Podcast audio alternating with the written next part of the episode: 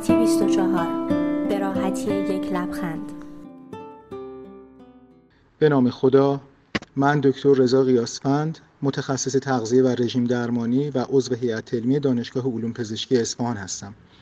بحث امروزمون در مورد این هست که چه افرادی نبایستی روزه بگیرند. افرادی که مبتلا به دیابت نوع یک یا به عبارت دیگر دیابت دوره کودکی و نوجوانی هستند نباید روزه بگیرند. بیمارانی که نارسایی های مزمن کلیوی دارند و این بیماری های کلیوی باعث شده که سطح کراتینین و اوره خون اونها بالا بره نباید روزه بگیرن. کسایی که سنگ های کلیوی دارند این افراد هم قاعدتا بهتره که روزه نگیرند به دلیل اینکه بدن دچار کم آبی میشه و سنگ کلیه تشدید میشه.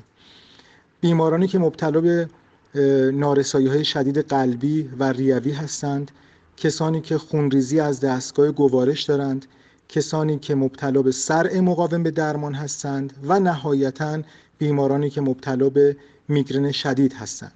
در کنار اینها البته باید اشاره بکنیم که کودکان و نوجوانانی که هنوز به سن تکلیف نرسیدند یا کم وزن و کم بنیه هستند بهتر روزه نگیرند. زنان باردار و شیرده هم به همین صورت. ممنون از اینکه پادکست سلامتی 24 رو انتخاب کردید.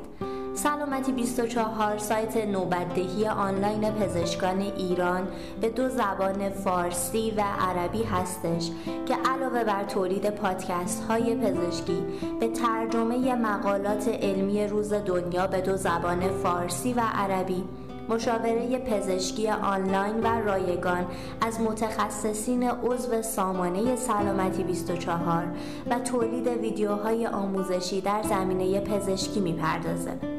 از اینکه همراه مایید از شما سپاس گذاریم و خوشحال میشیم به وبسایت سلامتی 24 و شبکات اجتماعی ما سر بزنید و ما رو از نظرات ارزشمندتون بهره مند کنید.